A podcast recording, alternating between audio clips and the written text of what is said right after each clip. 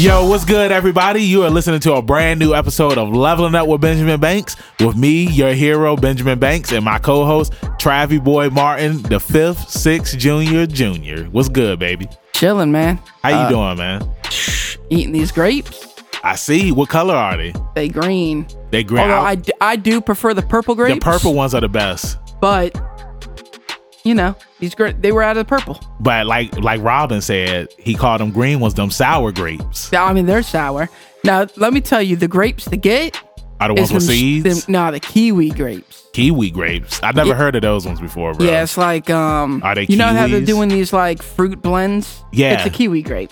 Oh, so for real? It's it's a grape, but it's got the inside of a kiwi. So it's like they're fused. They're Yeah, fusing. fu- yeah, they're fused. the fusion dance. Yeah, dude, they are off the chain. Do you have any? They're only no, they're seasonal. They're not in season. Uh, just like pumpkin spice.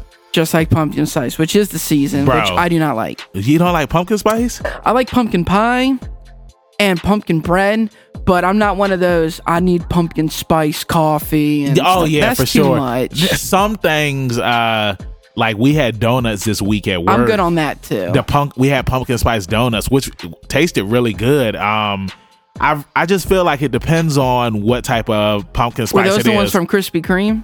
Uh, no, these were actually for Dunkin' Donuts. Oh, okay. I know which ones you're talking about, Right, though. yeah. But yeah, it's it's crazy because like I remember one time I had one in Dollar General and I had saw pumpkin spice hand soap, and I'm just like, Why? like, Who- who's ever like taken a bite or like we love bacon, Yeah. right?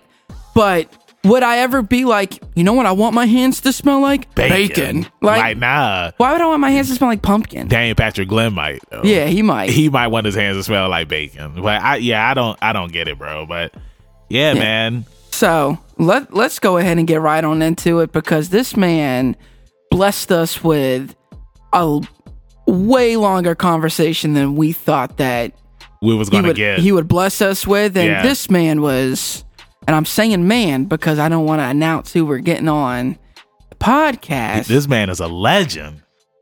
He's done so much stuff. Not only is he kind of a legend, it's like the stories that he gave to us.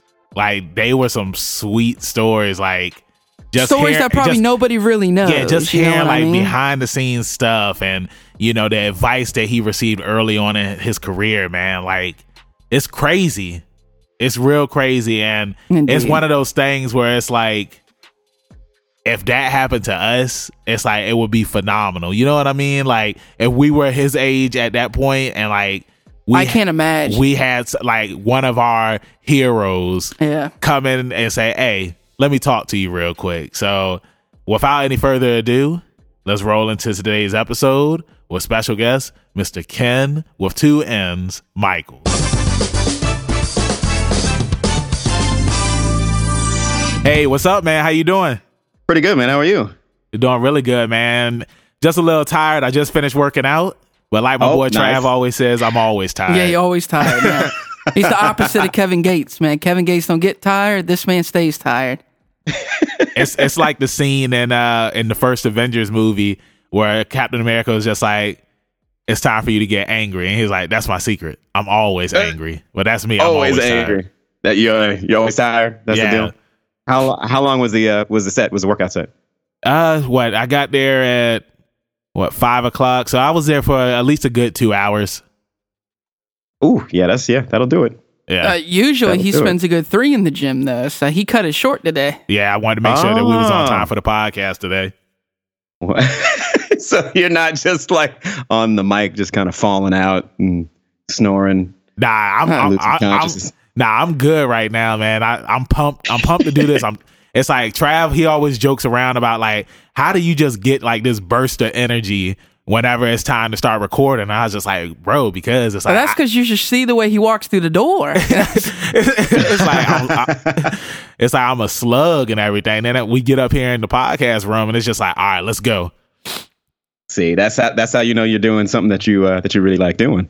Yeah, exactly, Yeah. exactly. Yeah, thanks again for joining us today, man. We really appreciate yeah, it. absolutely, man. This Yeah. is gonna be great. I'm excited. yeah, and this is really cool, man, because um, and coincidentally, I didn't even know this, but when he had reached out to you to get on the podcast, and I had looked and seen that you voiced on As Told by Ginger, that's one of Yeah. my go-to Nickelodeon shows, and I was Oh, I was like, holy crap, like.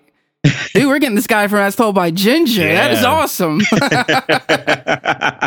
nice. I'm glad you like that show. yeah, man. That so we was a- really that was a appreciate classic. you That was a great on. experience. Yeah, totally, totally. Yeah, man. It's like, you know, I I felt like after I finished watching Cannon Busters that I had to reach out to you, man, because you did a phenomenal job up there voicing Philly the Kid. Oh, thank you, man. Thank you. Yeah, you're welcome. And it's like when I had looked it up and I was just like, I was like, Kenny, Kenny Blank, Kenn Michael. I, I know, I know who that is. It's like, it's like, I like, of course, everybody in the '90s they grew up watching WB, and Right. you were on the Parent 'Hood. Yep. Yep. So tell us a little bit about that. Like, how was it being on that show? Like, you were up there with Robert Townsend and Faizon Love. Like, how was it just, you know, growing up as a teen and being on that show? Well, I mean, the crazy thing was that it was, um, you know, that show was kind of like the end of, of my teenage years, uh, which had been just an amazing series of experiences that I was able to have in the career that I was doing. Because not only was I a child actor and I'd been doing tons of commercials before the uh, the Parent 'Hood, but I was also, um, you know, a budding filmmaker.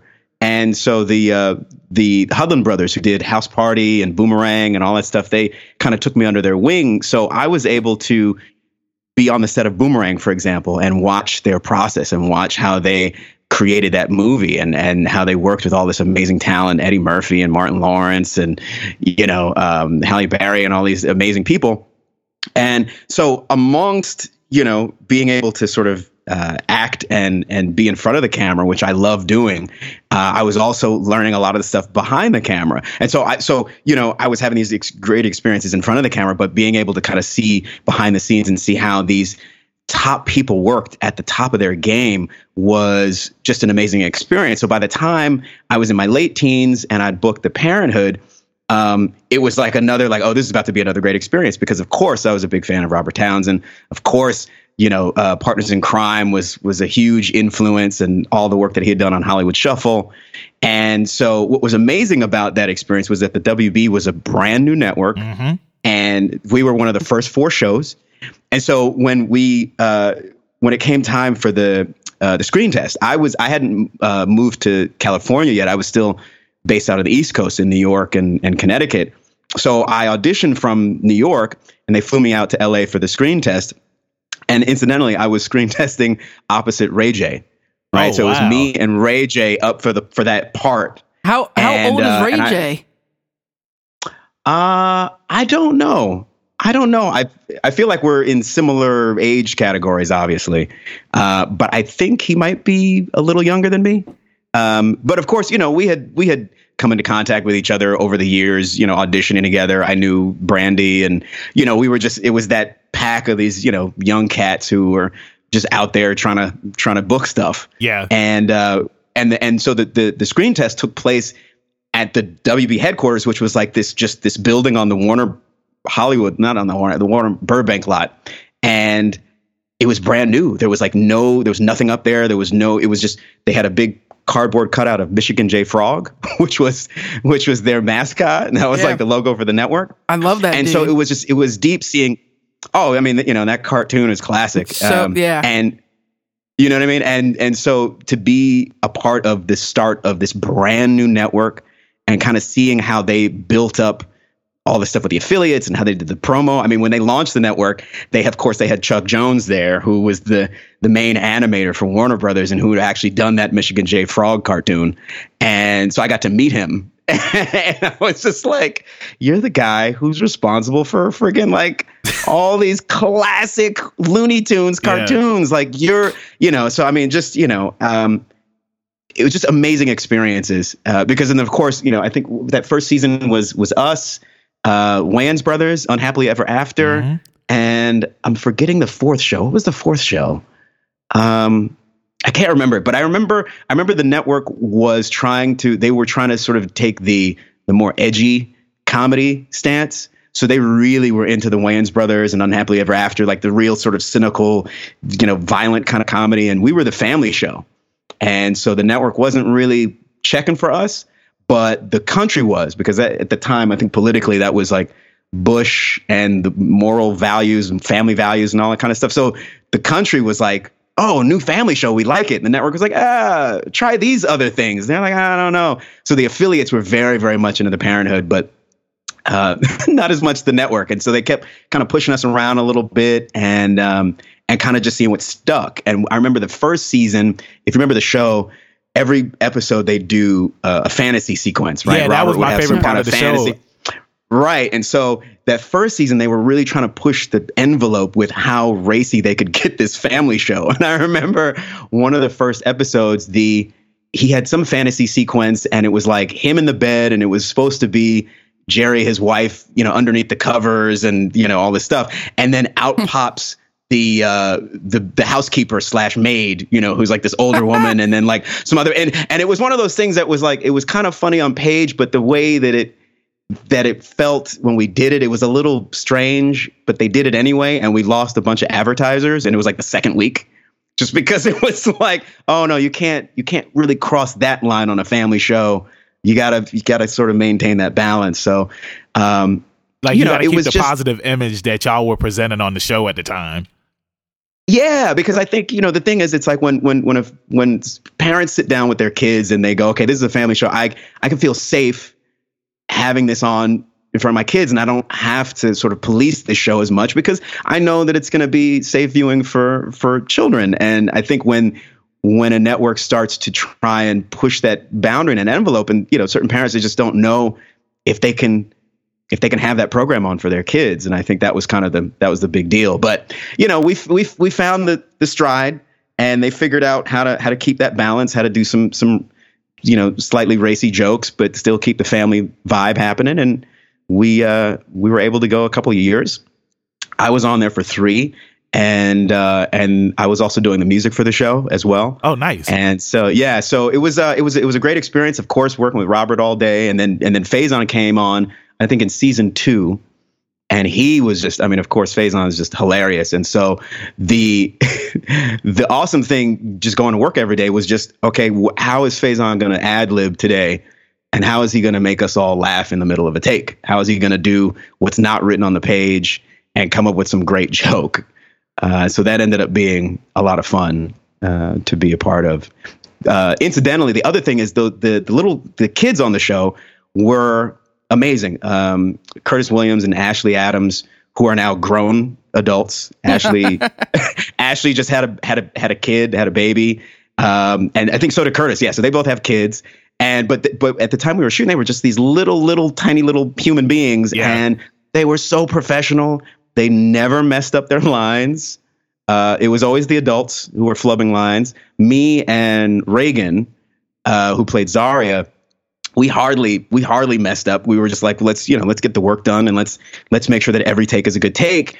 And then I think it was like the end of maybe second season, and they had the blooper reel that came out at the wrap party, and we were not in it because we never messed up. That's so, a good thing. It's a good thing, but you know, at the end yeah, of the season, yeah, you, you want to be a part of the blooper thing. reel too. So the, yeah, so yeah. the next season we were just like, all right, let's we get, we're gonna we're gonna schedule our mess ups and we're gonna make them epic. So we'll make the blooper reel, and uh, and we did. Yeah, and that some, was fun sometimes I'll get lost on YouTube videos just going through blooper reels. Of, oh man! Um, especially a lot of the movies where they're they kind of make up lines as they go, like a lot of the Will Ferrell movies yeah. and stuff like that, where they're oh, just kind of yeah. bantering off of each other. But you had brought up ju- that, I was, I was just gonna I was just gonna mention the Will Ferrell stuff. I think those those really oh they're so hilarious. they just try. Bloopers.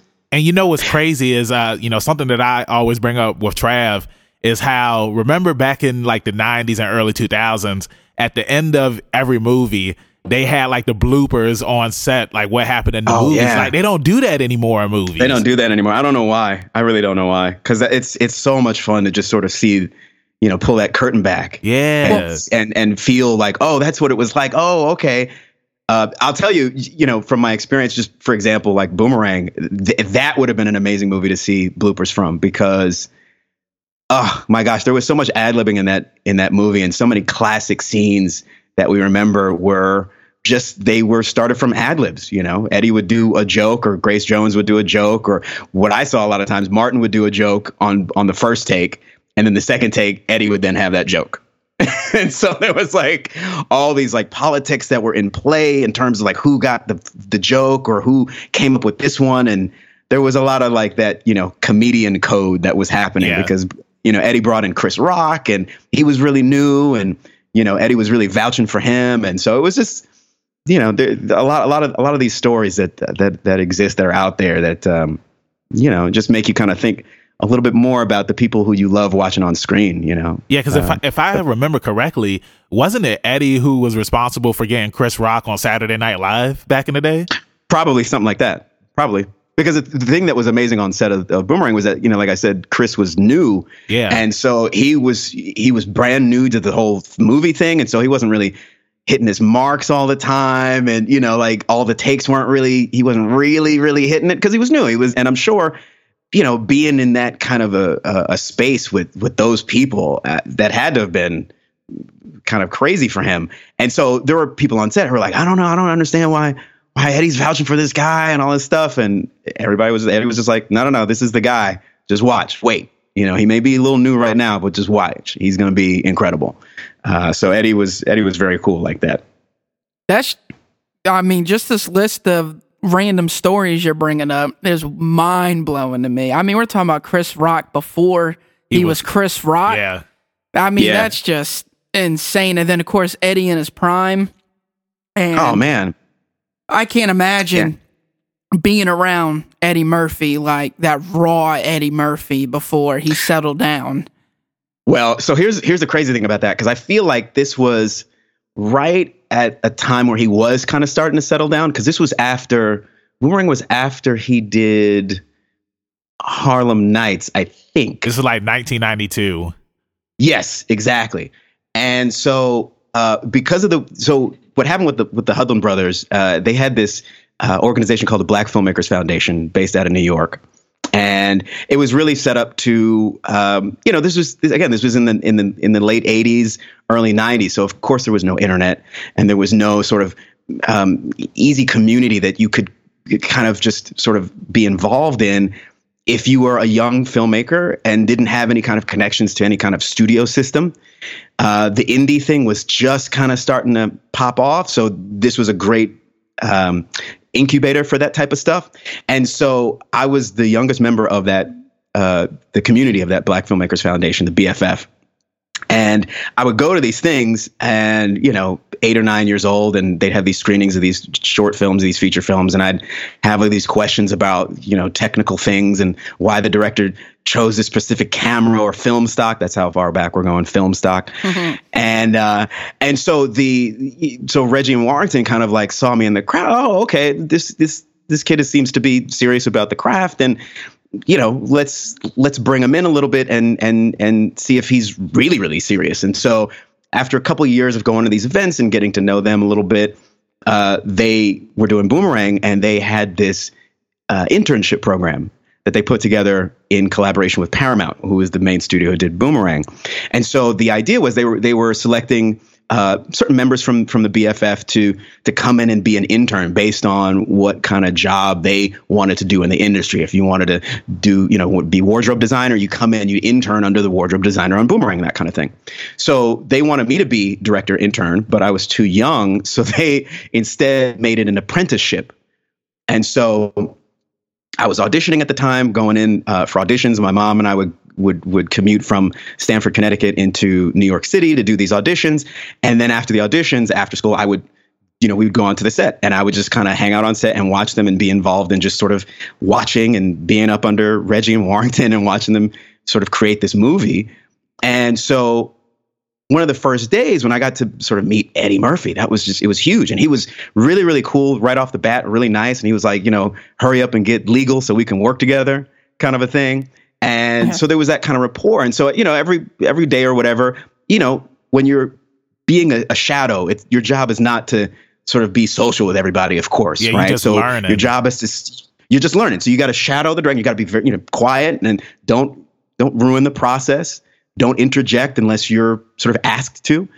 Um, and so I remember this one day, I, I was I was I must have been a little kind of down and out feeling, a little off because a lot of the auditions that I had been going on were just it was the same two characters. It was like, you know, the kid from the projects or the drug dealer. Um, and that was kind of like the two roles that like that were available for like a teenage, you know, African American kid.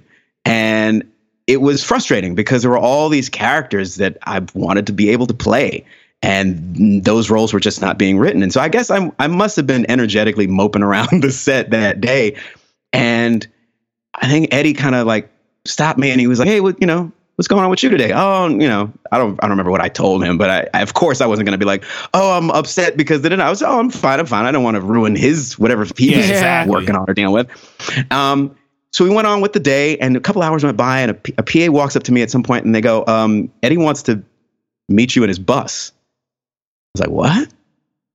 So they take me out to his bus, and I get on the bus, and he sits me down and gives me a pep talk. He was like, hey, man, so, you know, what's going on? I was like, well, you know, just these auditions have just been really one note. He's like, dude, I know, I, I get it. And just keep, keep going, keep, you know, persisting. Don't worry about it. It'll be fine. And just proceeds to give me this super, super amazing pep talk. And I'm just sitting there going, I'm sitting in Eddie Murphy's bus and he's just this is something he did not have to do at all. You're right. Right. And that just meant it meant so much to me. And then after he finished the pep talk, he, you know, goes to his to this shelf and presses play on a on a cassette deck and starts playing me songs from his upcoming album.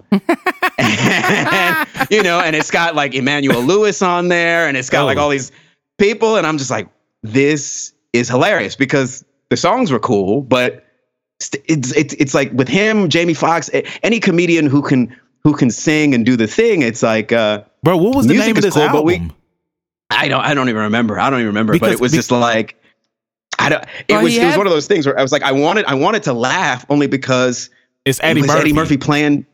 It's yeah, like even if the song was legit, the songs were legit. They were legit songs, but it's always hard I know. to separate the he comedian kept, from the musician. It's always he catches hard. A, he catches a lot of slack for that. Like but the songs are trash but man, yeah. I love party all yeah, the party time. all the time. I bro. love that. Like it's not a joke to me. I love this song, bro. He I can't and remember. I can't remember the name of the song, but he has a song with Michael Jackson too, and like mm-hmm. he was killing. Oh yeah, you remember that video? Do you remember that video? Yeah, you got to do a YouTube it, where he was like out in the clouds. Yeah, and he was doing that pose with his hands up. Yeah, that's it was straight. that is 90s. the beautiful thing about YouTube is that all of these things exist on YouTube now. Like, bro, I love going on YouTube and looking up old Prince videos and just oh, just looking dive. at like how visually stylish they were, man. It's like these old videos, like they were sweet back in the day. Videos matter. Okay, so now, so here's the th- here's the crazy thing about the videos, right? Is that in the '90s, especially, that was when those budgets just got huge. Yeah. yeah. You remember like Puffy videos and yeah. Busta Rhymes, and they were doing like million, two million dollar videos and stuff. And the thing that I always think about is that these videos were like these epic pieces of like cinematic art. They really were.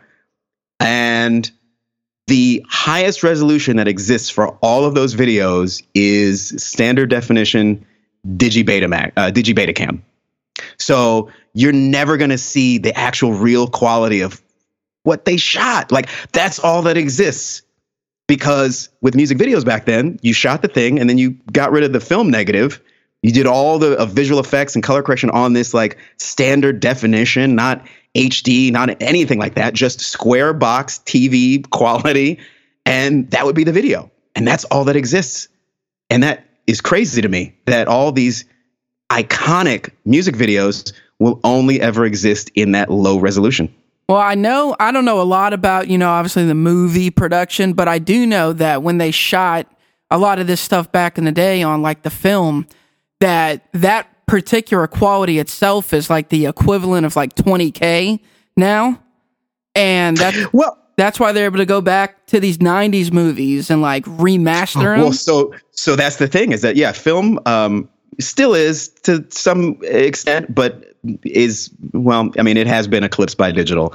Um and that was a, a, a transition that i saw coming uh, way, way, way before it was happening, and um, and it was really kind of great to see how that transition happened, right? But film was that gold standard because it just had so much more resolution than what the video formats were of the time. So yeah, so in a film, in a movie where they keep that negative, yeah, you can go back and remaster for not only HD, but they go back for 4K. And that's like a, a, a great way to sort of continue to make revenue on those film assets is that you can keep going and remaster them for whatever is the new fangled fancy video format right. or digital format. And they can always go back to that really high resolution master.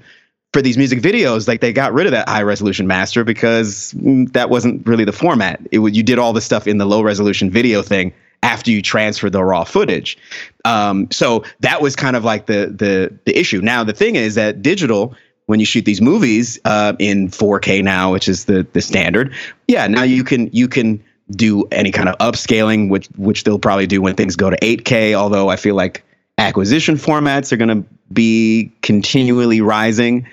We're shooting on 6K now, 8K. Yep. And yeah, that's really HD. approaching what IMAX is. IMAX is, from a resolution standpoint, is more akin to like 8K, 10K, 12K. Uh, but as far as 35 millimeter, and uh, you know, people are going to argue with me on this, but as far as resolution is concerned, not I'm not talking about feel or vibe or that kind of like uh, etheric quality of like you know what people talk about when they talk about vinyl versus digital. Right, yeah. But yeah, there's that there's that quality to, to, to motion picture film. Yes, that will always be there, but from a resolution standpoint, um, yeah, digital is there. We're we're we're beyond there, and so that's that's an interesting thing. So as the aesthetic of what we watch and the content that we watch has changed because the tools have changed. That's always fascinating to me. Now, going back, um, I just want to touch on something. I know you had brought up earlier that you were on the first three seasons. Um, yeah. What exactly happened with that as far as your character being written off the show? Was that something that, because you had brought up, you know, you kind of getting pigeonholed in the stereotype auditions? Was this something yeah. that you made a decision to do, or did they write you off the show? Or you know, if you uh, well, he, mind here, elaborating uh, on it. Yeah, no. Here's how here's how it happened uh, for me. Right, we had finished the third season, and uh, I was still um, I was living. Was I living in L.A. yet? I had a, I had a place in L.A., um, but I still would go back to Connecticut uh, for the summer to visit whatever, visit family and stuff. And I remember you know there was a there was a week or two weeks where we were expecting to get that what they call the pickup call where you get a call from the producer saying hey we're back for another season. Congratulations blah blah blah right? So i got that call and the call was um, we're coming back but your character isn't. And that was of course a bit of a blow because it wasn't like anything that had been brewing i think what was interesting was that last season there was definitely some uh, a little bit of uh, how to say just just a little tension in terms of how i felt like my character was being sort of becoming one note yeah. Like once they found out that I could do music on the show, then they pushed his character. When when the Parent 'Hood started, like that first season, Michael's character was very much um, slightly was conservative, and he, you know, as I was reading him on the page, it felt very much like Michael Keaton from uh, uh, from Family Ties. Which wait, Michael Michael wait, what was his Alex Keaton? There we go. I'm like no, that was Batman. Yeah, Alex Keaton from what, what? no, uh, Alex Keaton from Fam- Family Ties, and that was exciting to me because um, you know, Michael J. Fox was a huge influence, and I loved all his work. And I mean, come on, Back to the Future is one of the greatest trilogies of all time. Even if you I don't agree. think that the third one is, you know what I mean? Right. But yeah, one yeah, and two. that, all right, right. Well, before right? before we go on, which one is your favorite? Two. Exactly. Like, bro. Two. I don't yeah. understand like why people be sleeping on two. Like two, in my opinion, two, is the best one out of the trilogy. Two is the greatest one because they get into all of the really awesome time travel concepts. Exactly. He's doing all the characters. They got all the, the tech and stuff and the hoverboards. However, I will say, go back to watching one and turn the sound off and watch one with no sound and look at how beautifully that from a director standpoint. Yeah. How the scenes are blocked how the camera moves. It's so like you don't really notice it if you know it's like oh it's back to the future whatever but if you really look at how all that stuff is constructed so beautifully done um, so anyway, so Michael J. Fox huge, huge influence, and so I was excited about the idea of being able to play like an Alex Keaton type of a role, just to be contrary to the rest of the family. Uh, yeah. It's a lot of humor that is there, a lot of fun character things that you could do, and so that was kind of how how he was for the first season, and then and then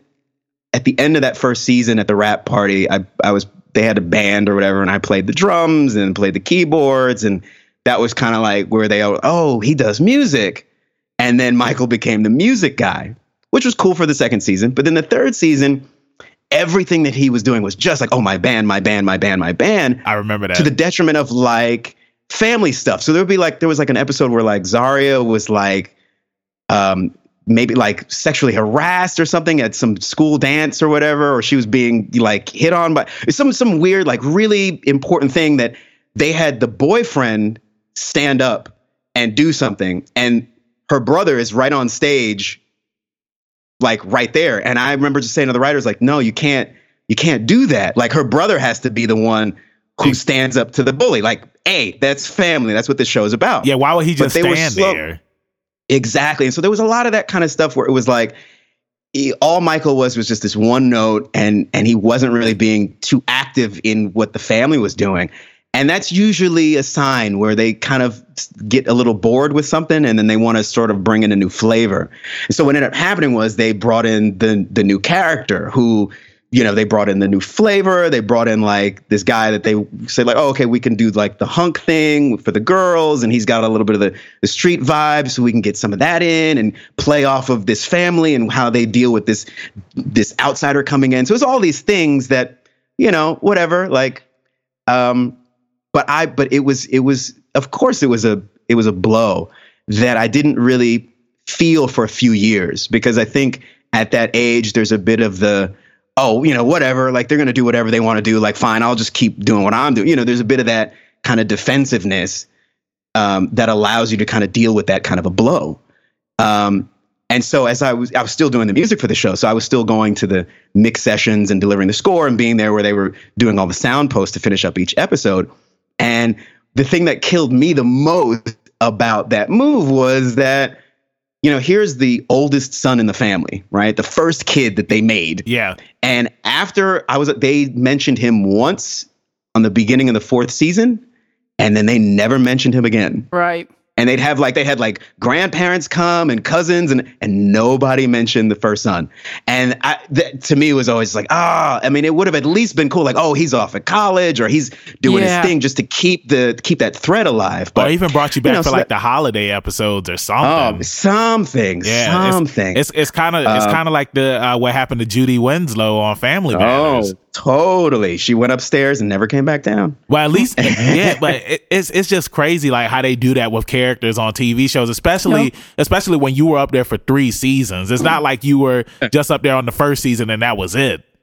Right. Exactly. But that's, you know, that's that's how the business goes and it's a business first. And so, you know, I think that's that's kind of the deal is when you're in this type of industry which is based off of primarily rejection because for all, you know, the 99% of the no's, you get that 1% of yes and then that's something that kind of holds you for a minute and then you're right back into it. I'm, you know, you you listen to uh, James Cameron's story, and he was his first movie was uh, Piranha Two, which which was produced uh, by Roger Corman, and he got fired off of that movie, and then he was like stuck in Italy somewhere with a fever when he had the the nightmare that was that became Terminator, and then he got back to L.A. and he wrote the script and pitched it all around Hollywood, and everybody except for one company said, "No, absolutely not. This is ridiculous." That that happened to Sylvester Stallone. I was just about to say Rocky. that. Yeah, with Rocky. Yeah. I feel like that's all the stories start like that. It's like everybody said no except for this one. Yeah, that's how all thing. the iconic movies happened in the eighties, right? Exactly, exactly. And it's you know that's still happening. That's still happening.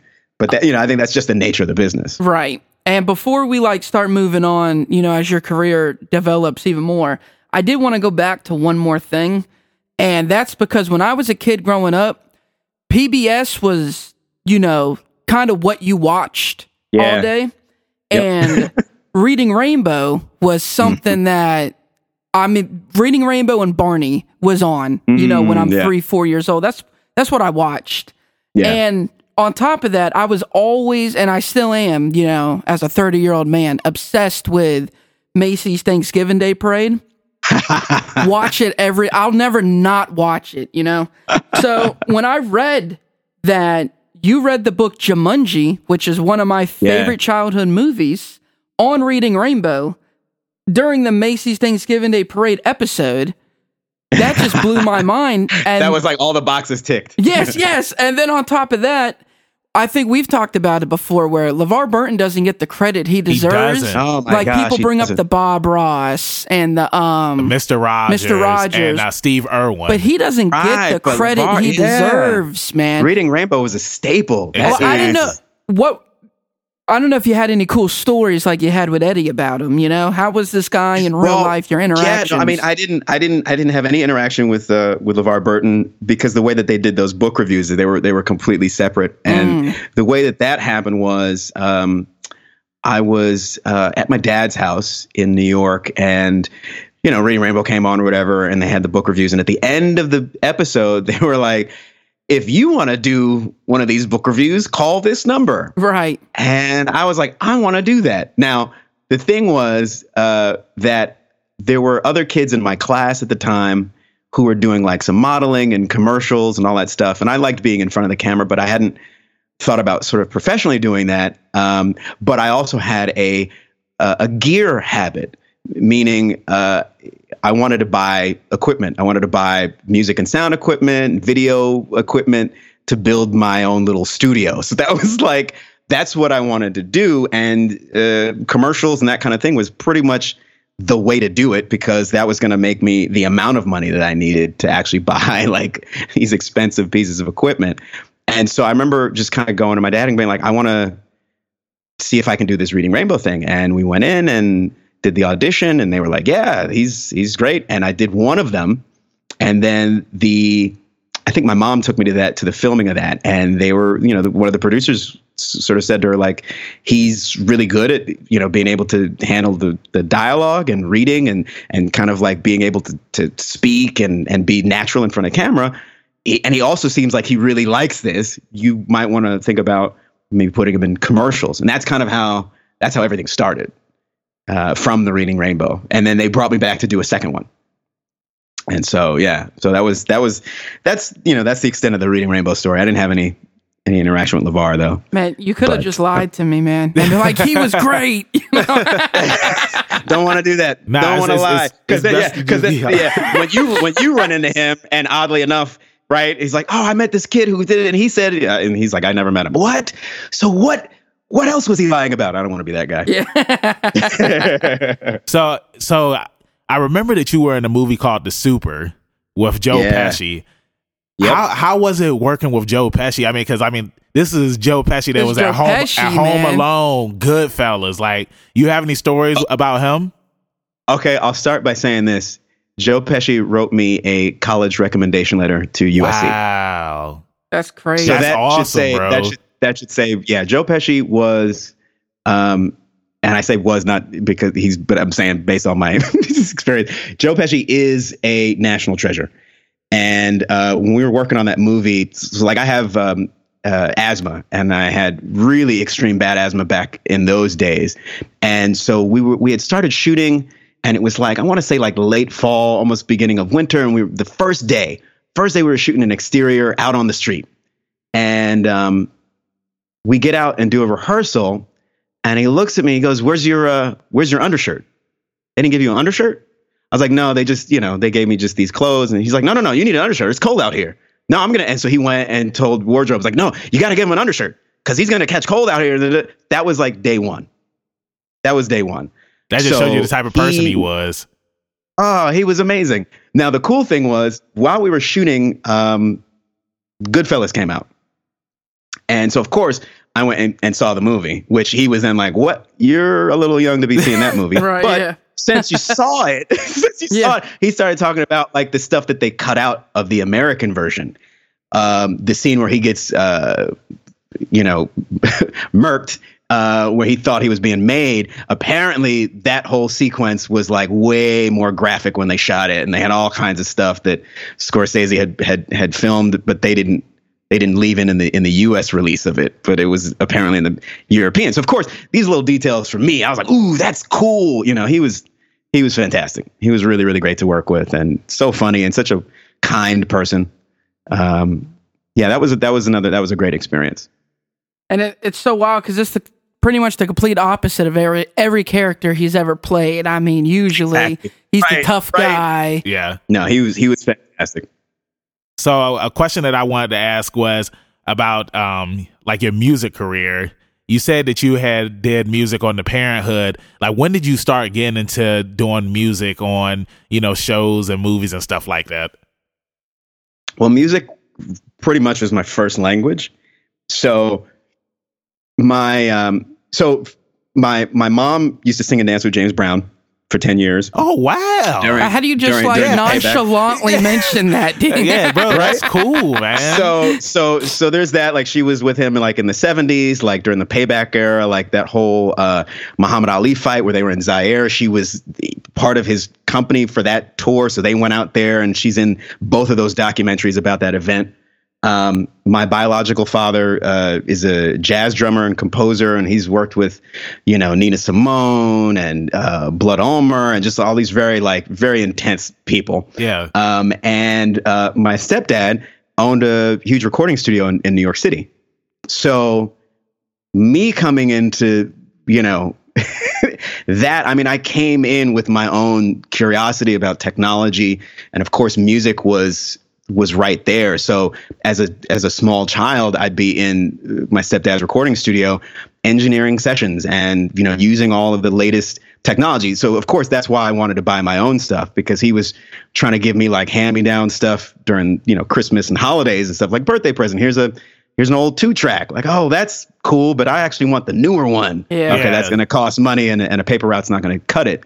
Um, so the music thing was was was first and the acting came as a as a as a result of me realizing that I enjoyed being in front of the camera, um, and sort of starting to combine the music with the acting work. Like I, you know, I I started teaching myself how to make films and how to shoot and how to edit and how to do sound to picture and how to then score music to picture and all that kind of stuff in a time where the technology was well, was a, a little bit more advanced. I wouldn't say it was like. Uh, caveman style, right? Uh, yeah. But it but it it was still compared to now. Oh my gosh, you know, uh, ancient.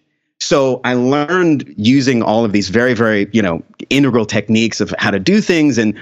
So as I got older and as I was learning more by being on more sets with different creators, more you know different directors and different uh, DPs and different composers, and I would just watch and listen and learn and everything.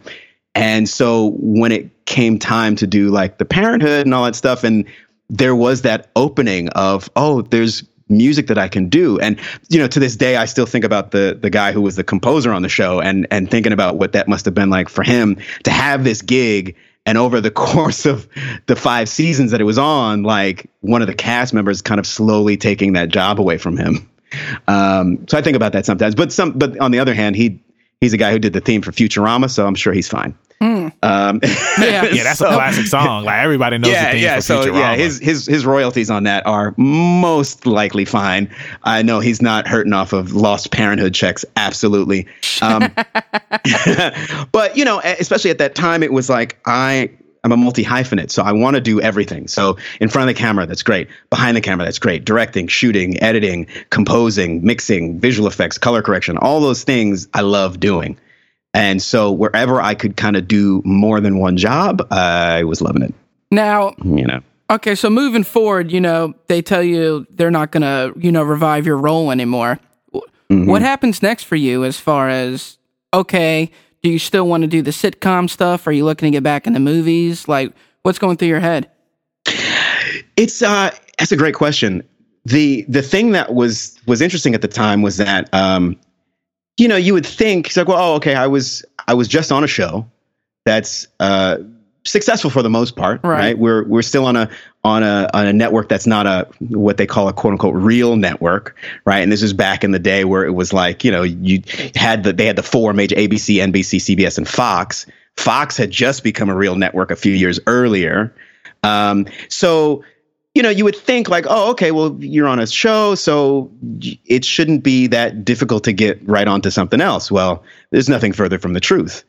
Um, you got to get right back out there and get back on that grind, and you got to get back in these casting directors' faces, and you got to just hit the pavement and just keep doing these auditions. And the thing that was interesting for me was at the time I was very much like, well, you know, um, I want to really pursue more of my filmmaking stuff and my music stuff. And, you know, I'll, I'll do these auditions and I'll, I'll see how far I get. But the deal was by that time I was in California. I was living in California and the audition scene from LA is way different than New York. And you may hear other actors sort of talking about the difference between Los Angeles and New York from an actor's standpoint. Um, and so it was just, it was too different of a vibe. And it was just, weird. And so I did a couple of things here and there, um, but I but I chose to kind of focus more on the behind the scenes stuff, which ended up leading to a very very diverse bunch of years in terms of the work that I ended up doing. Um, I ended up doing uh, some work with Kel Mitchell. I ended up doing a bunch of work with NSYNC, uh, directing their video elements for their Pop Odyssey tour and their uh, VMA performance, where they had the five screens up there. And so I did a lot of that stuff. And then As Told by Ginger happened, and I started getting some more voiceover work. And so the on camera thing, I kind of just I put down for a second because I was kind of tired of. I, personally, I was just tired of the rejection, to be yeah. honest. And I was all, you know, and it was this weird transition thing because I was known as like, you know, this teenager, and I was, you know, known as this child actor, but I was at this point 19, 20 21 where I was transitioning into an adult and that's usually the hard thing right is is that transition to the adult roles and yeah it was it was tough it wasn't it wasn't easy so I was like well let me just let me focus on some of these other aspects of what I enjoy doing and like I said yeah there was there was some real cool stuff that came from that um, you know, As Told by Ginger being one of them, because I honestly don't even remember auditioning for As Told by Ginger. Um, I just remember getting a booking like, oh, you got to show up for this thing. It's this new series, and you know. And I remember getting to the session and, and I asked them, "Hey, can you play my audition back? Because I just don't even know what I had done yeah. this character." It's like, and then they played it back. I was like, in and yeah, and I was like, "Oh, this one. Okay, cool, cool, cool." And that ended up being such an amazing experience doing the As Told by Ginger stuff. Yeah, you know, I I believe it was like a couple of years ago that there was rumors coming out saying that there was a as told by ginger movie coming out did you ever hear about oh, that i did and the funny thing is my sister uh, texted me with that info and she was like oh, there's a movie and i was like this is the first time hearing of it. I was like that would be amazing if they did. You know like hope if there is a movie hopefully they do call me back for that because sometimes they just you know um, but uh, you know it was it was cool for a couple of minutes and then i found out like oh no that wasn't real. Um, and funnily enough, there uh, this this woman who has who runs this podcast. There's a podcast for As Told by Ginger, and they reached out to me, and I I did an episode of their podcast. We kind of talked about that experience, but we did talk about the the you know that rumor of there being a movie, and that was that have been excited exciting because uh, all the all the actors on that show were just so great to work with. And the way that we recorded that show was also fantastic. And i think lent itself to the way that that show felt um, in terms of the, the, performances and stuff. And uh, yeah, so that was great. Yeah, that would have been great. I mean, there's there's still time to do that as told by Ginger movie. I'm not gonna I'm not gonna let that go. But uh, well, what's crazy because I mean, like I've also heard rumors too that they said that um like after the movie thing was found out to be false that there's rumors that the show might be coming back. I mean, like we're in an age now where it's like everything is coming back. I mean, like Lizzie McGuire just got announced and is coming yeah. back to Disney Plus. You know what I'm saying? Show like yeah. animes like Dragon Ball Super and stuff like that. People like they love the stuff that came out in the 90s and early 2000s. So, I mean, did you, do you know or have you heard anything about uh, uh As Told by Ginger show returning to Nickelodeon uh, in the future? I have not, but like I said, I think it would be great, and I think it would also be timely. I mean, especially the way that, that the show ended and thinking about what the reboot would be right with uh, ginger and darren as like a, a, married couple with their kids yeah, and like you know what i mean like that would kind of be well we had we had talked about he's one of the few guys who quote unquote made it out of the friend zone. Yeah. You know what Yeah. I mean? Where Oh yeah. you weren't sure. Yeah. You didn't think he was finally going to get the girl. I mean, you brought up Lizzie see- McGuire and Gordo to never Right. land Lizzie. But, you know, right. But Darren Darren did it, and uh, I mean that was the great thing about that show is that you get the scripts every week, and you didn't know what was happening with the characters. So like the episode when Darren got his braces off, and then he became like the hunk and Yep. the football players. And, you know, it's just like, oh, this is fun. This is fun because these characters have these layers and levels, and it's not just this one note thing. and these are things Um, that happen to people in real life. Yeah, like, us. when you go away for the summer and you come back and you're Yep. like, dude, you grew like two feet or something crazy. like these things happen over the summer in real life. That's what I always loved about this show was I couldn't necessarily relate to Ginger from a social Because we were, standpoint. we were guys. Well, and even Right. on top of that, I was never like not the cool kid. Not that I was Mr. Popular, but Yeah. I didn't have a problem making friends Yeah. and I never, Right. I was never socially awkward, so I couldn't necessarily relate to her. But you can Right. relate to the show as a kid and a teenager, and going through the motions and dealing with puberty Yeah. and all these things. Yeah. And this show was on at a time where it's like you had shows like Rocket Power, Rugrats Right. was still popular at the time, the Wild Thornberrys. And, you know, one thing that I loved about this show was that it was for teenagers and it was for kids. You know what I'm saying? Right. And Yep. one thing that I liked about your character was like you said, he didn't just stay in that one role. Like Darren was getting girls on the show. You know what I'm saying? And I- Right. and I even remember like there was some times where it's like Ginger was getting kind of jealous because you know Of this is my best friend and he's supposed to be Yep. with me, but it's like nah, like I need to get some too. right. And the, and and the and the beautiful thing was that you know he was getting the girls, but he was still the same guy, Yep. right? That had the braces on before, so he was trying to sort of figure out how to navigate and deal with this new attention. Because right, because that's the thing that they also don't really talk about is it's like he would look in the mirror and see the brace face kid and not what you know these girls are seeing now, and he'd still have to figure out how to act with them and how to kind of deal with being the jock and being the star and all that kind of stuff. I think you know um, Emily Emily Kapnek, who created that show and was uh, the head writer for it, um, just does that kind of teen stuff so beautifully, where it's very realistic and very layered, um, but still palatable and not you know not way overblown and not too like complex that you know where it's like well this doesn't feel real. I guess you know, switching from there, um, something I know that we're definitely going to bring up is you know Saints Row. Oh yeah, yep. Now- Now, the funny thing about Saints Row is I just I heard that they got a new one that they're about to go And into we were gonna ask you about Yeah. that too. I haven't heard I haven't heard anything yet, so you know we'll see. Hopefully, uh, hopefully they they know to uh, you know bring back the original crew. Well, bro, Uh, I mean, like, I remember like when Saints Row 2 first came out, and like, I want to say Grand Theft Auto 4 had came out like a few months before that, and I was just like, yo, like, this game is so much better than Grand Theft Auto 4. Like, just with everything that you could do in the game, the way that uh, all of the voice actors, uh, the stuff that they were saying in the game and everything, it was just cool. You know what I'm saying? Yeah, yeah. And I know I mean, you, you know, were. oh, go ahead. Video game stuff. Video game stuff is is um, on the one hand so much fun to do, and on the other hand is very very taxing on your voice. Um, because you go in and it's sort of like, all right, so I come in and it's like, all right, you got 450 lines to record today in this session.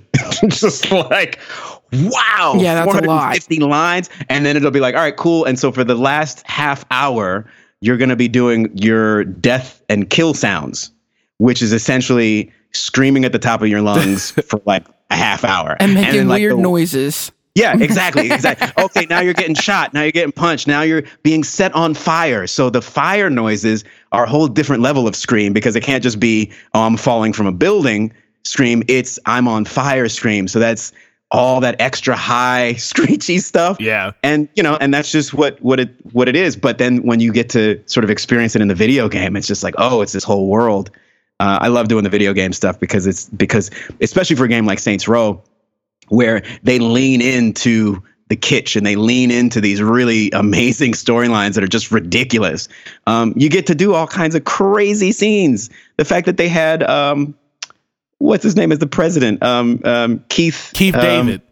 Keith David. We was just talking about him earlier too. Yo, and the funny thing is, you you know, you walk in the booth and you see those scripts, and you're just like, this is amazing. The fact that you guys so, have Keith David as the president, amazing. So when you guys recorded uh, for the game, like, were you all in the same studio, or did you just Not do? Not at all. Okay. It's, every, it's just singular. Like you come in and you got to just do 400 lines for that session, and you got to do as many as you can do until until your voice gives out or until they're like, okay, we we finished for the day. And you just do that for a couple of weeks, and that's uh you know that's the game. Um, but yeah, you don't interact with, or I didn't interact with anybody else. And so it's just you know when you get to hear it all cut together, it's like oh that's that's what that scene is. So know? were there any other video games that you had did besides the Saints Row games? Um, I did like I did I did one of the GTA's. I did oh, nice. uh, um I did I did this one maybe something Heroes. It's on my it's on my site or whatever. But I I can't remember the game. But all I remember was it was um I was especially excited because it was a World War II game and I was playing a German soldier. And the reason why I was excited about that is because I do a pretty decent German accent and I would never otherwise ever get to use that. It's like on camera, never. You're never gonna see. You're never gonna see an American uh, black actor with a German accent in a film, unless maybe I'll maybe I'll write that. Maybe I'll do that. Yeah, I mean, like um, it's, it's one of those things that you never know. I mean, because it's. I remember uh, when I was younger. I mean, it's still even to this day. It's like when British actors, it's like they have the American accents, and then when they're being interviewed, he's just like, "Oh wow, like I didn't know that they was British." Right. So I got a story about that. So I um, there was this movie that I did called uh, "Delivering Milo," and it was starring. Uh, he was young at the time, um, Anton Yelchin, who uh, who passed tragically a couple years ago from Star Trek. Um, and this movie was him as this. Basically, the concept was heaven was um, like corporate. And so you'd have all these angels in suits, and they and this one particular aspect of heaven was in charge of you know, birthing babies and and putting new people out into the world. And it was this very clockwork situation. And so in this particular story, the kid didn't want to be born.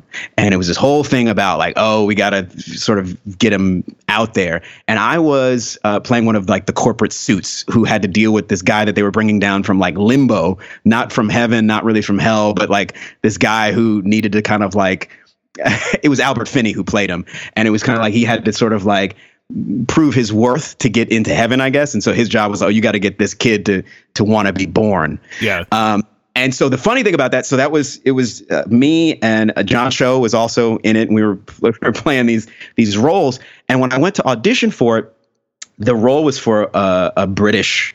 He was a British character, and so I went in with the accent, and the casting director was British, and I didn't break accent and she literally did think that I was from some part in London.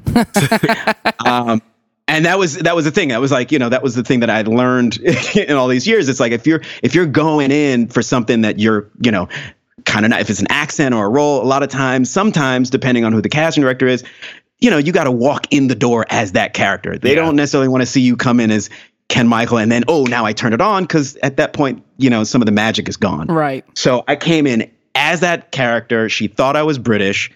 Um, I ended up getting the role, and we shot. They finished the movie, and uh, we had we ended up coming back to do some reshoots. And the director told me he was like, "You know what's crazy?"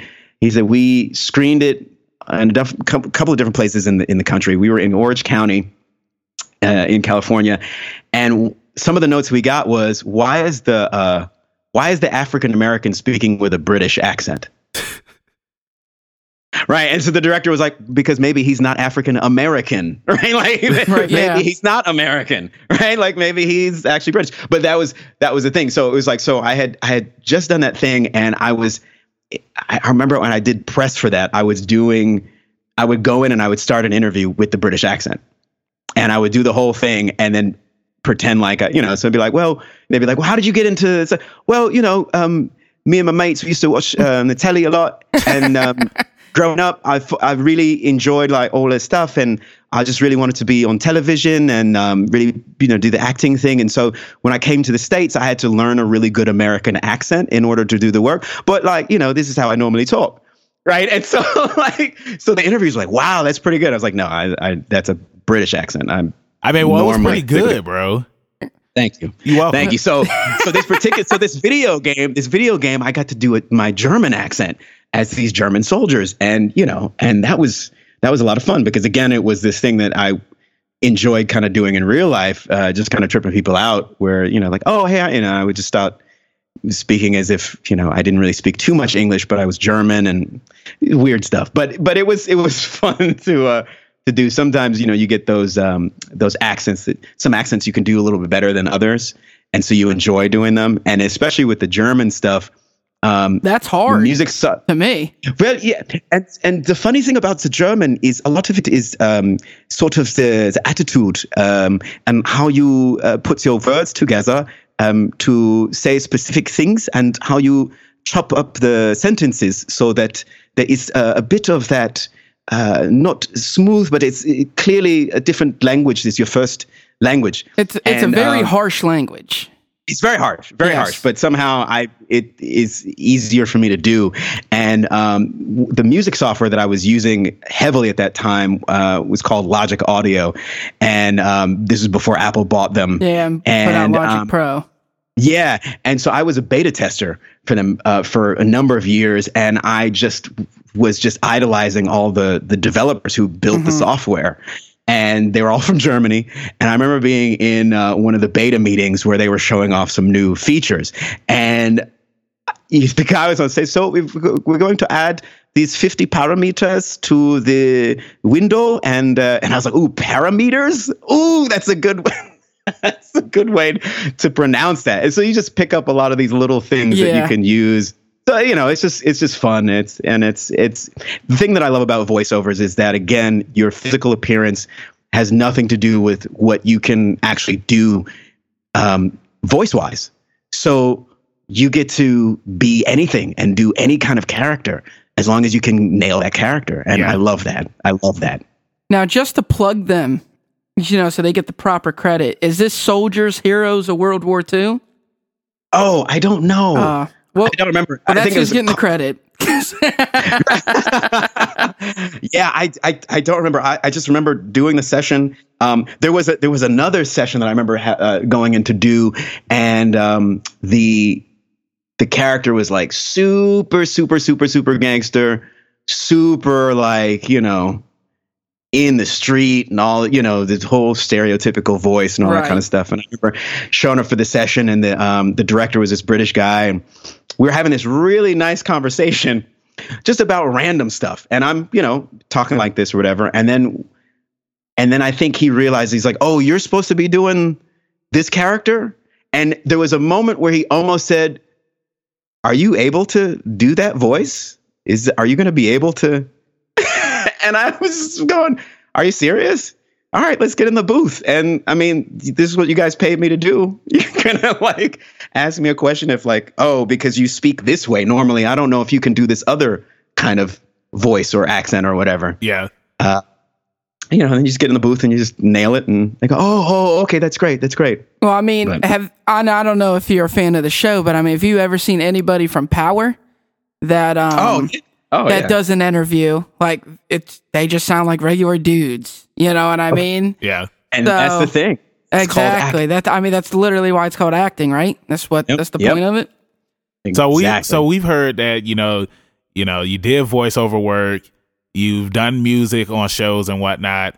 Have you ever directed or produced anything?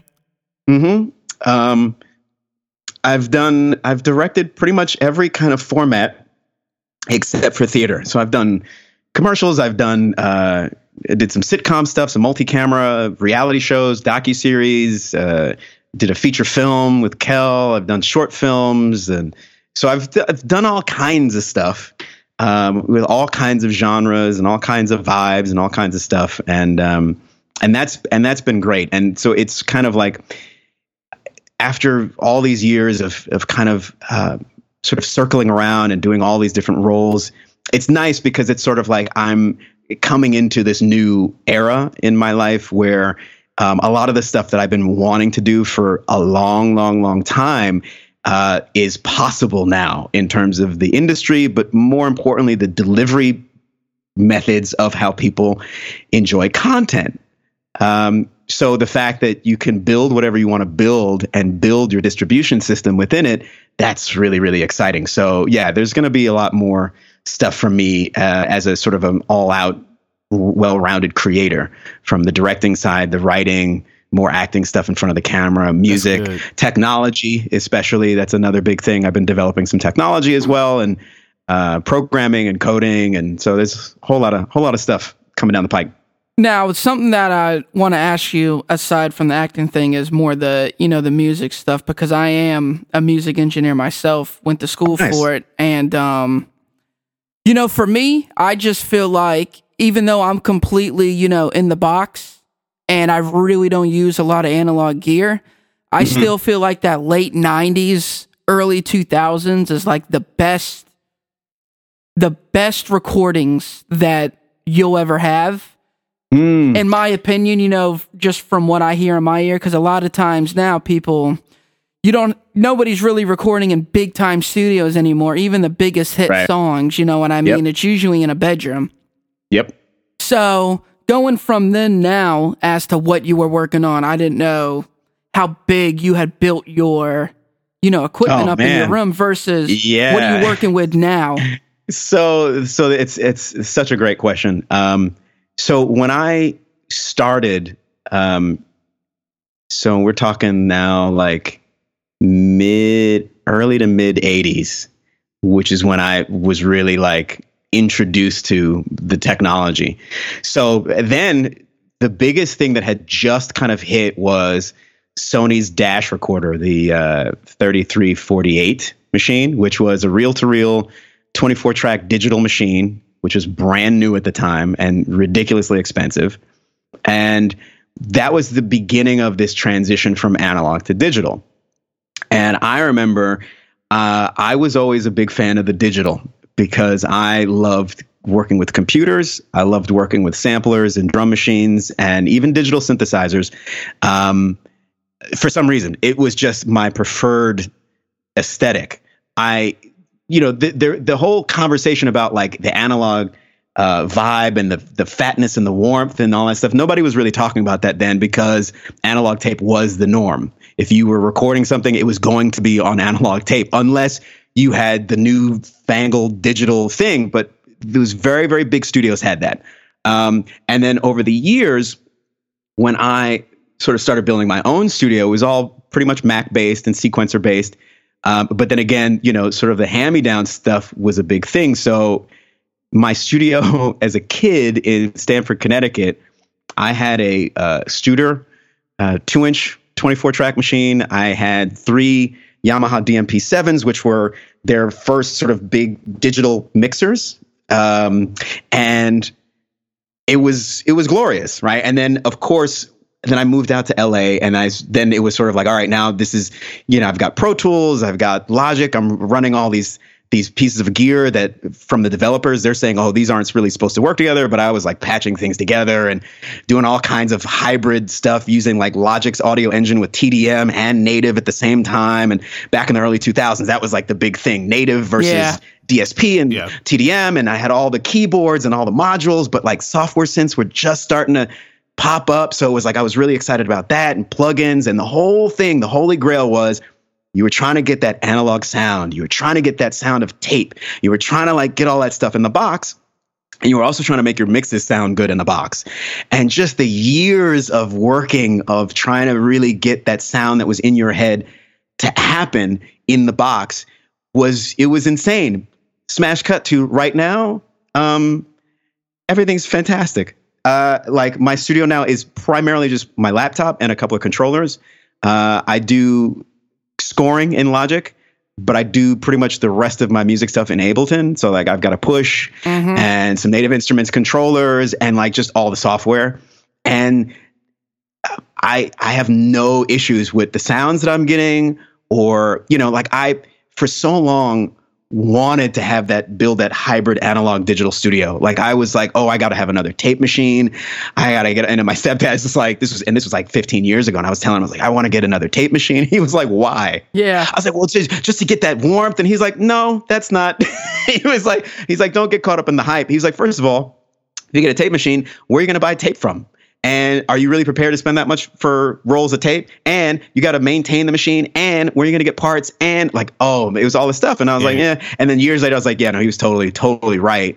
But at that time, I was like, oh, but I got to have the analog console and with the digital and this and that. And now I don't even, I don't miss analog anything. I don't miss tape. I don't even miss analog consoles. I feel it's the same way that I feel about where we are in our um, visual technology in terms of you know the cameras now the cinema cameras digital cinema cameras. I feel like with there it used to be like okay we're going to you know film this pristine image and then we're going to muck it up and add film grain and do all these luts and all this stuff to try and make it look more like film. Now i just enjoy the pure image right? I just enjoy the pure image of whatever that digital is with really high end digital beautiful color science rich colors great dynamic range and I feel the same way with audio now. I feel like the tools are so amazing that there's no real limit. It's the limit is just whatever you can imagine. Uh, so I don't I don't really even miss the desire to sort of have the hybrid studio. I just feel like this stuff is so good. The software is so good. The tape emulations, whether or not they sound just like tape, I don't care. Does it sound like a texture that I want? Perfect. That's what I want. Yeah, um, I mean, again, I'm huge, you know, into the automation of of music, you know, especially when it comes to I'm super big on vocals. Yep. So now nowadays, you know, you're getting these like crazy automated echoes and reverbs and all this oh, stuff yeah. going in and out and all this panning and stuff like that just always like blows my mind. You know, it's it's a whole science, you know? Oh, absolutely and it's you know and what it's it's what's available when you have the tools to literally automate down to the sample level you know where i remember you know back in the day when you were doing mixes before you were using automation you know a mix was a performance.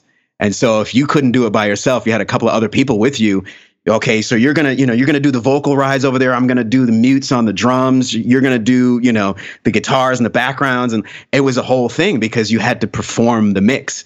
And if you messed up you had to go back to the beginning or you would splice versions yeah. together. You know even with uh, when i started sort of doing my own little short films and i would build up these nice little soundtracks and sound effects and music and stuff and there was no automation. Pro tools at the time was the first version of pro tools was just four channels of audio um, and you know you had to you had to perform that mix, and if you messed up, you had to go right back to the beginning and start again. I don't miss those days. Uh, I know a lot of people are nostalgic. I remember I was going through a, a point where I was like, oh, I'm gonna buy a lot of the same gear that I had when I was a kid, just for nostalgic value. I'm gonna get like these drum machines or this keyboard and all that stuff. And I got them from eBay or whatever, and I plugged them in, and I thought like, yeah, I'm gonna integrate this into my music setup. And I'm like, ah, uh, not really. I'll just sample it and then that'll be it. I'll be fine. Obviously, you can't, you know, sampling an analog synthesizer. That's, you know, that's blasphemy. But, um, but yeah, no, I, you know, I just feel like the, all the tools are there visual, audio, music, and all this, the computer stuff and the computer technology is just so beautiful. And software is just amazing with some really good hardware that gets you in and out conversion wise. And that's kind of like it, especially because of the way that we, consume content yeah, these yeah, days. Exactly. Like, people are listening to songs on the iPhone speaker and they're like, yeah, jamming out. And I'm just like, 15 years ago, that would have been like, oh, don't do that. Please put, you know, but it's like, mm, however you want to enjoy the content is however you want to enjoy the content. Okay. So now I wanted to go ahead and get into uh, Cannon Busters. Yeah. Okay. So, so like, how did you get into this? Like, before, well, before we get to Cannon Busters, um, are you a fan of anime or manga? Right. So here's here's here's my thing. Like I'm I love anime. I'm not extremely well versed on it. So here's here are my big anime influences, right? Akira and Ghost in the Shell. Um, and those that's kind of where I get a lot of my anime sensibilities from because uh, just the story of Akira you know, just blew my mind back in the day. And I just loved, you know, firstly, I would watch the English dub. There was one particular English dub that I had on my Akira Laserdisc from the early 90s, and they redid the dub yeah. Uh, for I guess all the digital remastering, and I uh and I was like, I missed the old dub. Yeah, the ADV dub, I believe, is what it was. Oh man, because it was just you know if you're not listening to the to the original Japanese audio, um, which is great, of course, as well. But like that one, I just fell in love with that particular English dub, probably because that was the one I grew up with, um, and I just didn't really enjoy the new ones as much. Um, so so the anime stuff I would I loved and I would watch, but I didn't really get too much into the Dragon Ball Z stuff as much or that kind of stuff. It was pretty much just a lot of those like super, super high concept, crazy, you know, AI robot type anime things. Um, and so being able to do Cannon Busters, well, before I did Cannon Busters, I did this um, dub for this movie called MKFZ. Um, yeah, we, which we, came we were going to bring that up too, because that's that that one's stacked with you know a cast. Oh man, and that's you know so so the interesting thing is the the the, the dots right of getting to Cannon Busters and MKFZ was um, so the guy who did the music for As Told by Ginger, um, this guy named Jared Faber.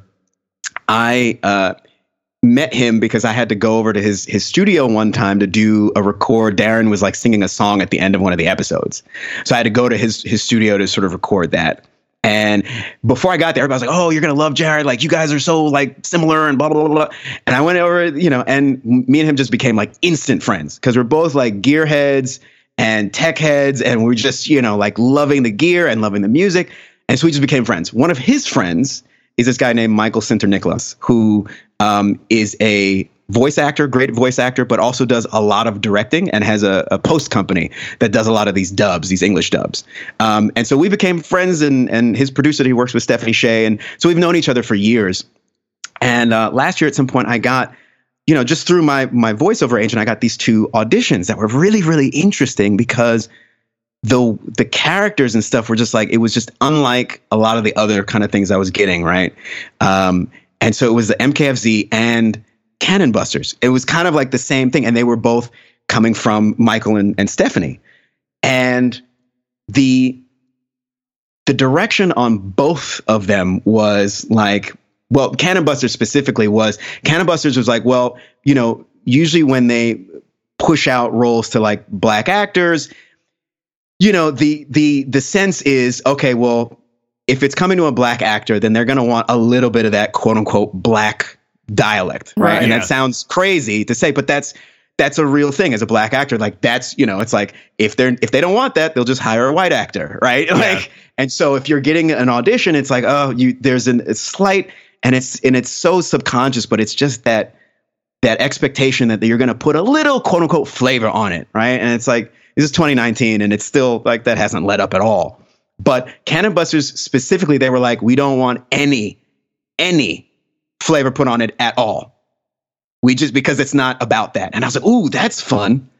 That'll be interesting.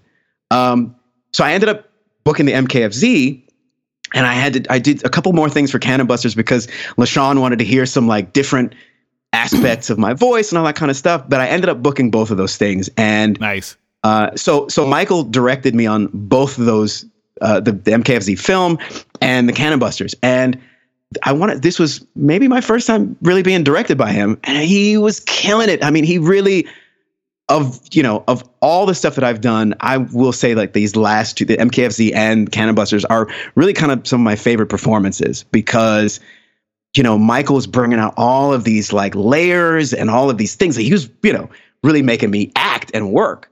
And a lot of times when you get these dubs that are just doing the English dubs, like a lot of these houses, it's just like a factory, and it's just like, oh, whatever, just say the lines, make sure it's you know synced with the with the lip flap, and we'll move on. But uh, Michael and Stephanie, like they they really put a lot of detail work into it, and so it just became this really awesome experience of really kind of diving into these characters and pulling out these really kind of layered, rich performances. Um, and I just I had a great time. So by the time we got to Cannon Busters, oh my gosh, because playing a character like Philly, having that kind of energy where he's always angry, he's always irritated, he's yep. exploding and having these like rants. Oh, I love those because that's actually an aspect I liked about anime was those explosive moments, right? Where they would do the graphics and their face would get all distorted and they'd go into this like other reality kind of thing and everything is all weird. And then it would go right back to the to the scene. I love that. And to be able to sort of play that for episodes and episodes and that be like his thing, we just had so much fun. We had so much fun. And of course, LeSean's vision, it was just beautiful and epic and amazing. And so to hear him talk about his intentioning for the series, to see some of the, you know, they were, when we were recording, they were still working on the last couple of episodes from an animation perspective.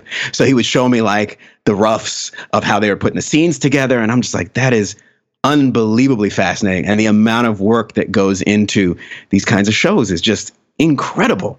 Yeah. Incredible.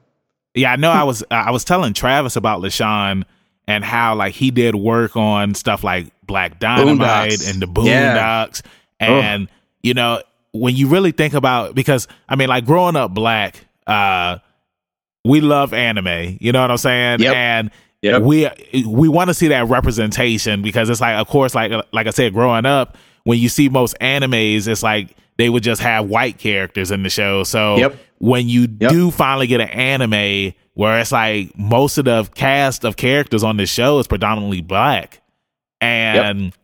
they're voiced by black actors. You know what I'm saying? Because I was yep. even telling yep. the guy at my job that most uh, animes that had black characters up there back in the day, it's like they were voiced by white actors. You know what I'm saying? like totally. they didn't sound black totally. at all. But it's like when you watch right.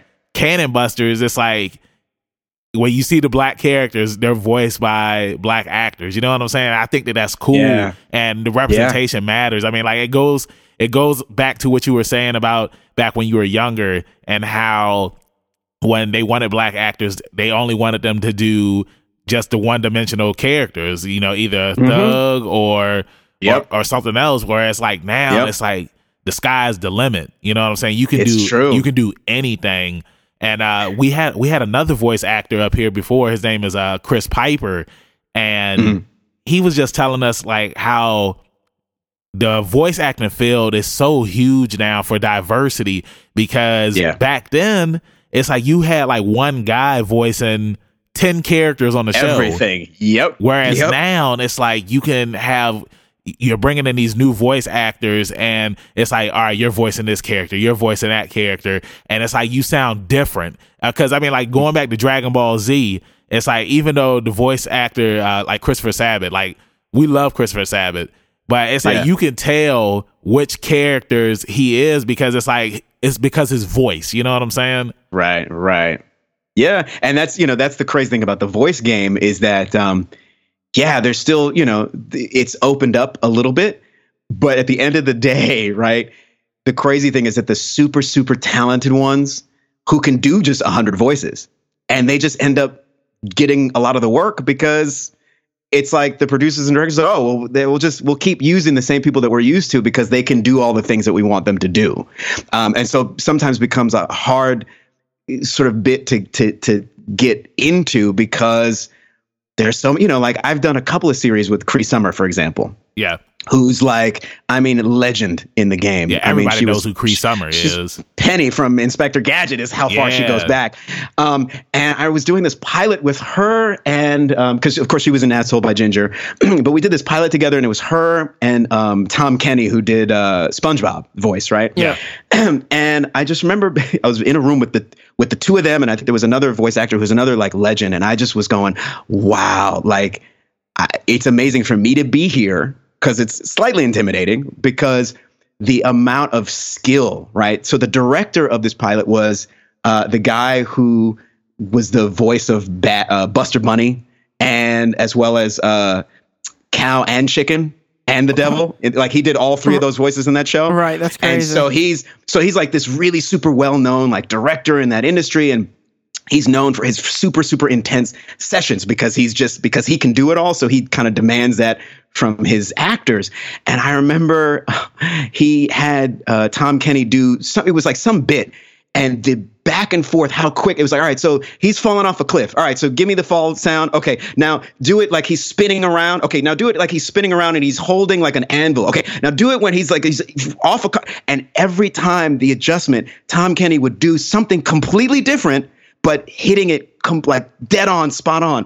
at a blistering pace. Like there was no time to be like, oh, let me figure out what I want to do. Like, no, it was automatic. And that's how good these like people are at the top of their game, right? Which makes it harder for new people to come in who right. yeah. you know might you know what I mean because it's sort of like these these cats who can do all of those voices they just do all of those voices um, but again because the amount of content that's coming these new creators these new distribution platforms yeah it's opening up so we can get something like a Cannon Busters on Netflix that feels amazing that is super well done um, hopefully we get a, a, second season I mean like that yeah would be, I was just about to ask you about that because I mean like I like how it ended on the cliffhanger. Spoiler alert yeah, for people that's yep. listening.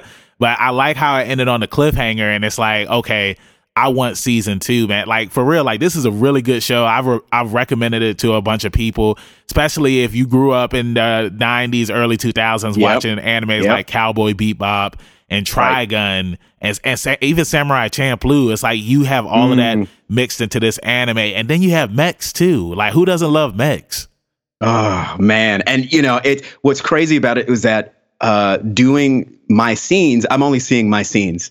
So when the show came out, and I got to see like all those other stories being intertwined that I didn't even know about. I mean, you know, like they, they would make reference to them, but to see how these other stories were just beautifully wo- woven together was just really it was really beautiful. And I, you know, I was in New York when um, when the when the show came out on Netflix, and I was I was watching it with my sister and just really just being like, wow, like I felt really honored to be a part of this particular project. It felt really good well, because I really cool, liked how man. it came out, and it was like, wow, like this is really nice. it's a re- it's a really really good show. Yeah, and, and it's like when you think about it too, like you're pretty much a part of history because like a lot of uh a lot of black fans or blerds as we like to call ourselves. Yeah, man. Um, yep. when we think Card about carrying black, member. oh, oh, what was that? I'm sorry. I said card carrying member. Like, bro, From it's day like one blerd. when you think of like the black animes, I know some people don't consider the Boondocks, but I consider the Boondocks an anime. Totally. Uh, you really only have what Boondocks, Black Dynamite, and yep. Afro Samurai, and that's pretty much yep. it. That's pretty much it. But here's the thing with those, though. Again, they do fall into those stereotype categories in a lot of sense, where Cannon Busters is strictly. Right there's no the only thing that makes them black is literally skin tone. Yeah, I agree. There's nothing in there that you can hear or say they must right. be black or something like yeah, that. Right. But you can kind of in Afro Samurai where it's like Samuel Jackson just yelling and yeah. doing what he does. Oh yeah. And of course, well, see, we that, all know was, Boondocks. Yeah, of course, of course, and that and that you know that was LeSean's thing, where he was like, "This is not this is not about African Americans. This exactly. is you know this this is taking place in a completely different realm, a completely different thing. So it's not about any of the American stuff. It's not about any of those stereotypes or any of those tropes. And I and that's what I really loved about it because we got to create from that space instead of you know going back to what you know everybody else has kind of done or where it's kind of expected or that kind of thing like we got to really just be like all right so what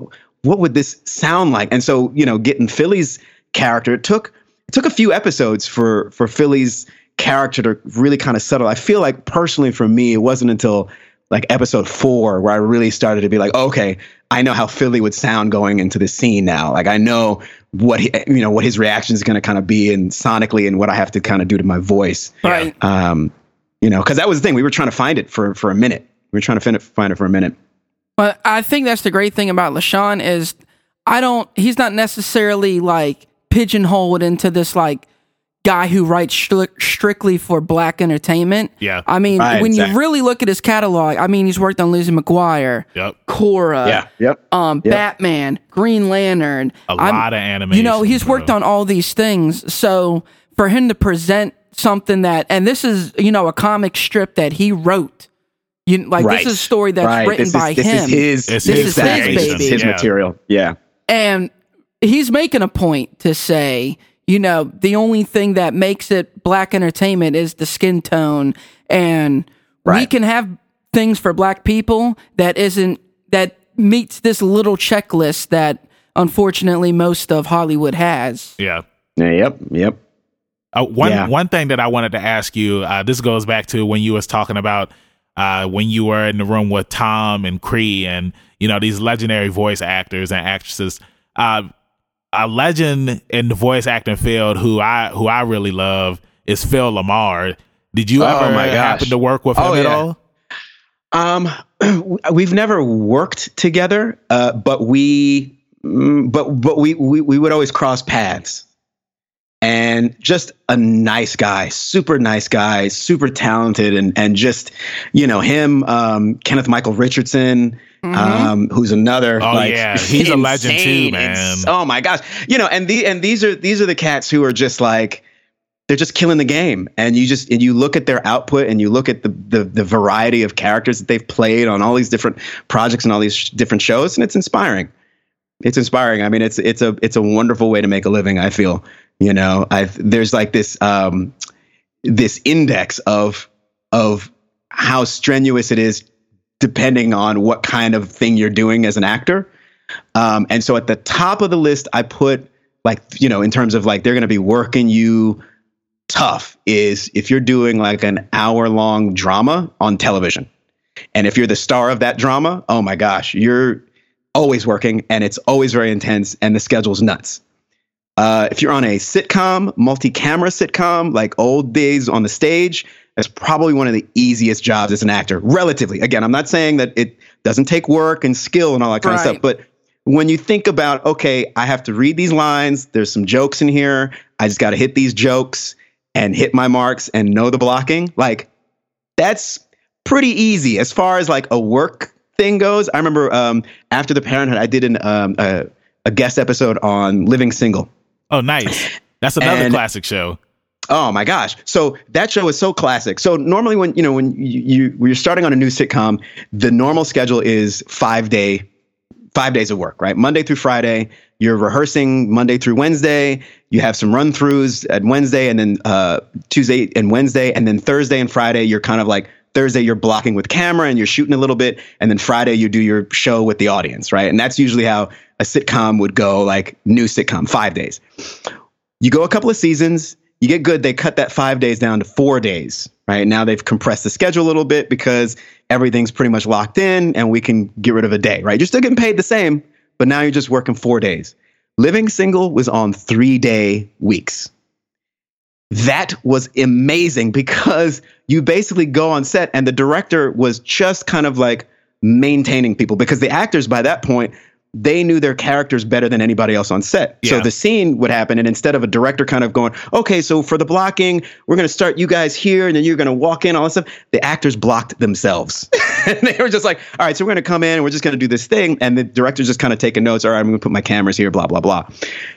Three day shoot. It was the most amazingly efficient shoot I had ever been on as far as sitcom work. And so you talk about like that three days of work on that and you're still making the same amount of money, oh, that was amazing. But again, on the other side, drama, oh my gosh, always working. Feature films, a little bit of a slower schedule if it's a bigger budget, right? They have a lot more wait time.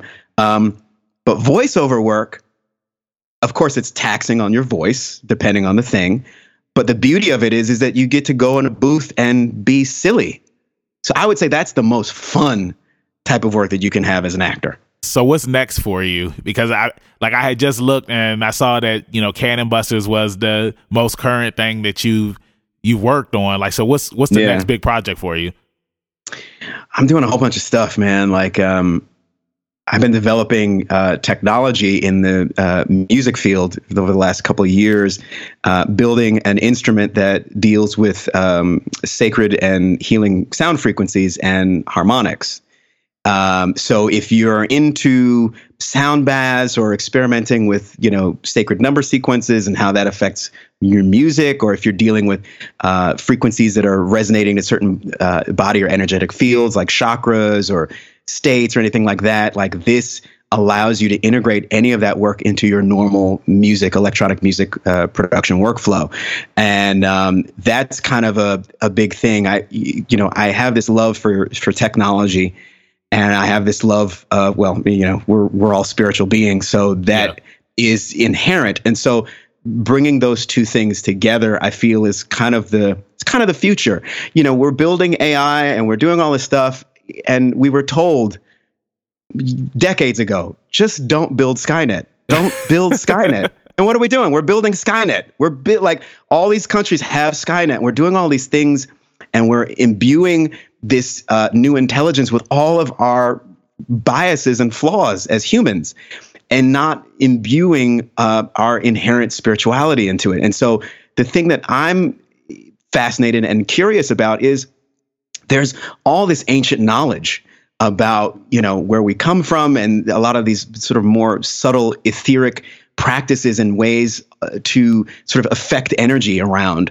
And if we can combine that with this amazing technology that we're building i think there's there's some really cool stuff that we can do there that can help sort of push the ball forward from an evolutionary perspective for humans and all other beings on this planet. And so that's kind of where my focus is. And so even from the acting and the directing standpoint, writing stories and directing projects that have some of those concepts in it so that, you know, you're watching something and you leave with another, a new thought, something that you hadn't really thought about before, but now you can kind of crunch on it. That's the stuff that I really enjoyed growing up. Those films that really kind of made you it opened your mind a bit and go oh i didn't even think about that possibility but now that's possible in my mind and what can come from that. The beautiful thing that i love about watching these old science fiction movies you go all the way back to like 2001 and you look at some of the stuff that they had visually in that where you're looking at things that look like ipads in the late 60s yeah. And all this stuff. And i truly believe that art influences science, which influences art. So you have coming from the mind of, of, of somebody who pulls an idea down um, that doesn't exist, right? Techno- the technology behind it isn't there yet, but they're going to put it in this movie and they're going to actually make it a real thing. Now you've got this generation of technologists and scientists who grew up going like, "Oh, I got to build this communicator that was in Star Trek." Oh, that becomes an iPhone or becomes or something. Watch. I've, yeah, yeah, all these things that I, I truly believe. So, so that's kind of what's next for me is really kind of getting into that, uh, to that thing and working with the new sort of uh, technologies for storytelling as well. VR, AR, uh, 360 dome stuff. Um, there's all kinds of new storytelling technology that that uh, I feel can really help us get to the next level. Because as much as I love, you know, looking at these rectangle uh, boxes on screens, um, that's cool, but let's let's take that one step further. Yeah, man, that's that's like next level stuff. You know what I mean? The things that you yeah. don't even think you're going to see in your lifetime. You know? Yeah. So I mean, that's you know that's the cool thing. You know, I don't know. I don't know if you guys are up on like uh, Ray Kurzweil or any of that stuff, but um, you know, there's all these books that he wrote about the coming of AI, and he was writing this stuff in the '90s, and I went back and read some of the books that he wrote in the 90s predicting sort of the technology that was going to come in the in the following decades. And the dope thing about him is that he was just so spot on on so much stuff. And when I first learned about the concept of the singularity and all that kind of stuff, I was like, oh yeah, yeah, totally, that's totally going to happen. Um, but the the question is is you know what it, what is it going to look like? What are we creating? Are we going to create from our fear, or are we going to create from our love?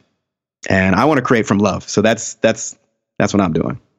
Well, we applaud that over here, and uh, we really appreciate you know you giving us as much time as you gave us tonight.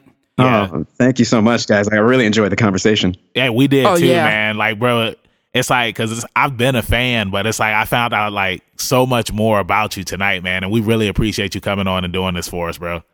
Uh, thanks, man. Well, thank you, like I said, for reaching out uh, because uh, you know it's it's nice when you when you when you do stuff and um, and people get to enjoy it. I mean, it's always nice to hear people enjoy something that you worked on and that you worked hard on. It just it feels great. So I appreciate you guys. Yeah. So I'm wrapping this up. Before we let you go, please tell everybody in social media land where they can find you at.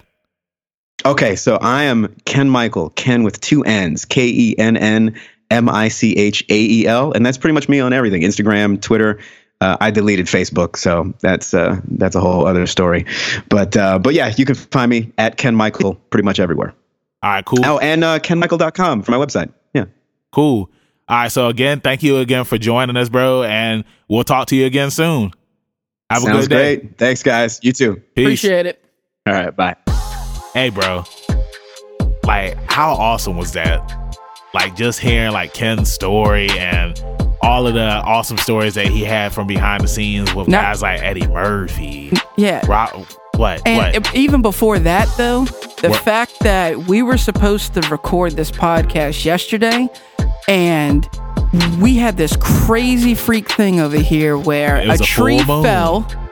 A tree fell, knocked over the power line, which yanked the transformer out, which set off all the electricity in my neighborhood. And so the internet was out.